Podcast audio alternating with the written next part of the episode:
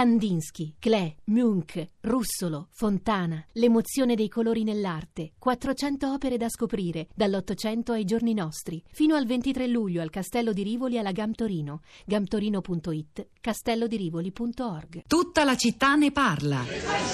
Era il 2003 e il mondo intero era terrorizzato dalla misteriosa epidemia che veniva dall'estremo oriente e aggrediva uno per uno i continenti più lontani. Poi avvenne ciò che tutti temevamo, la morte per SARS del primo italiano.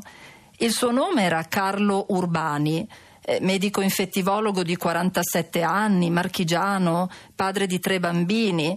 Per paradosso era stato proprio lui, in quelle concitate settimane, a isolare questo virus sconosciuto e a tentare di combatterlo. E il microscopico nemico si era vendicato, portandosi via la prima e unica vittima italiana.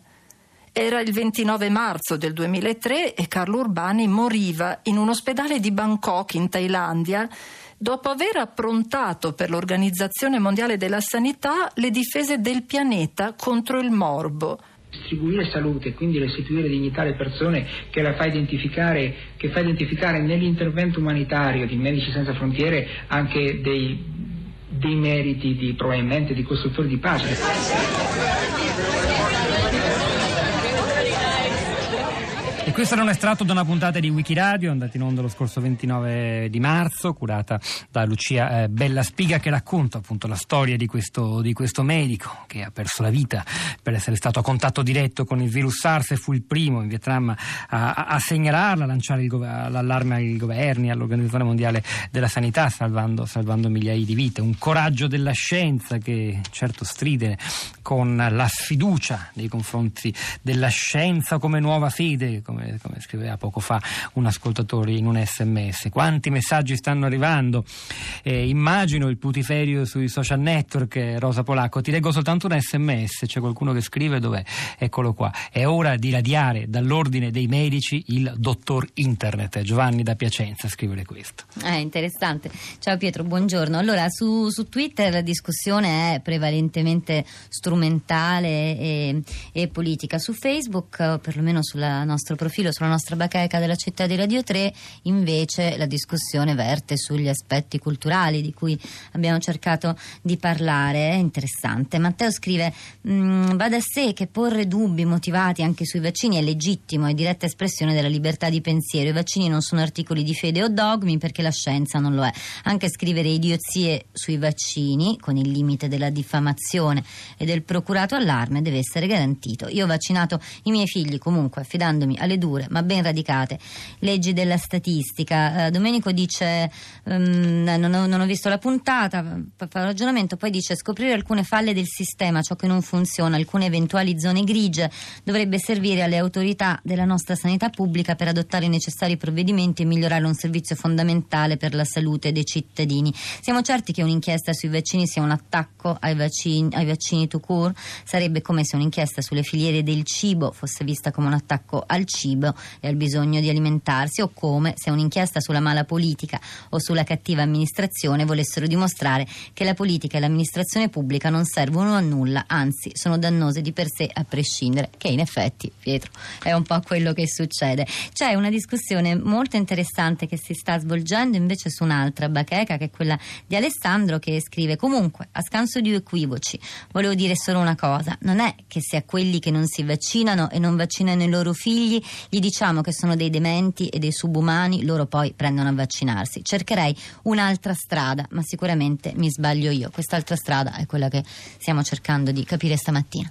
E poi c'è la strada della scienza e dei dati, ci sono tanti messaggi che vogliono saperne di più tecnicamente, io questi messaggi li, li metto da parte, li pubblico e poi dopo ci penserà Radio 3 Scienza con la prossima e tante altre puntate future perché non finisce qui a parlarne e rispondere. Cristiano da Venezia, buongiorno, benvenuto. Buongiorno.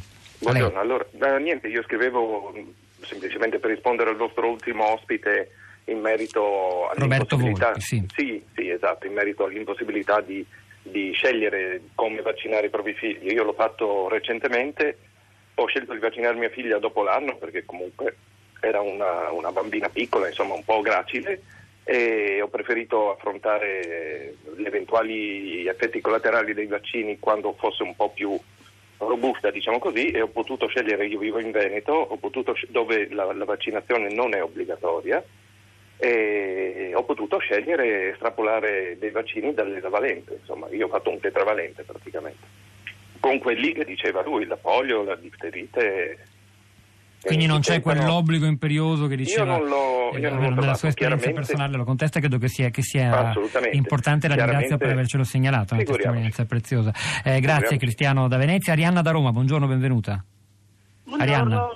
buongiorno sono io. A lei prego sì sì parli pure. Ah, ecco, buongiorno. Io sono una vecchia signora di 76 anni mi sono laureata 60 anni fa in chimica.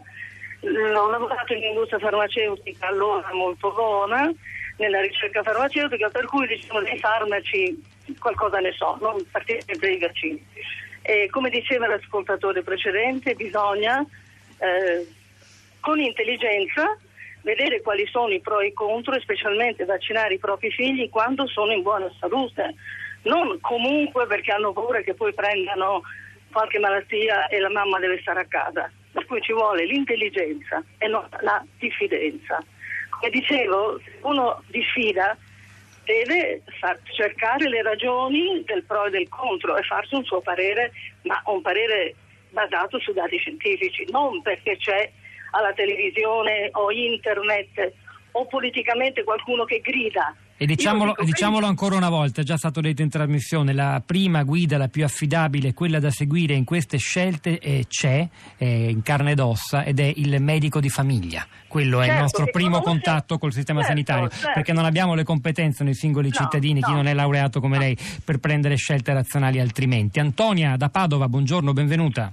Eh, buongiorno, io mi sono inserita tardi, perciò non so quello che voi avete già detto, però volevo ricordare che a Padova il 5 maggio, venerdì, al Salone della Ragione ci sarà il premio Galilei dove meravigliosi studenti da tutta Italia daranno il premio al finalista del, de, di, questo, di, questa bellissima rassegna di, di, di, opere scientifiche, tra cui l'autore di Chi ha paura del vaccino. Andrea Grignolio che è stato nostro ospite ecco, e di cui segnalo il suo intervento in trasmissione stamani sarà riascoltabile tra poco insieme agli altri sul nostro blog la città di radio3.blog.rai.it ancora un po' sguarnito stamani ma tra poco ci saranno nelle prossime ore diversi materiali utili per approfondire, capirne un po' di più almeno. Rosa Polacco.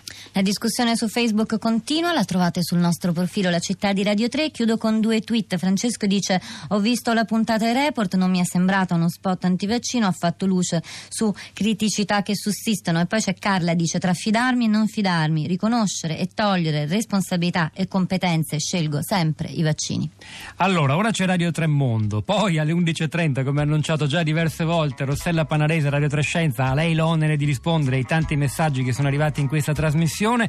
Noi ci fermiamo, ma come dicevo, continuiamo a lavorare sulla città di radio3.blog.rai.it. Seguiteci anche lì tra un po'.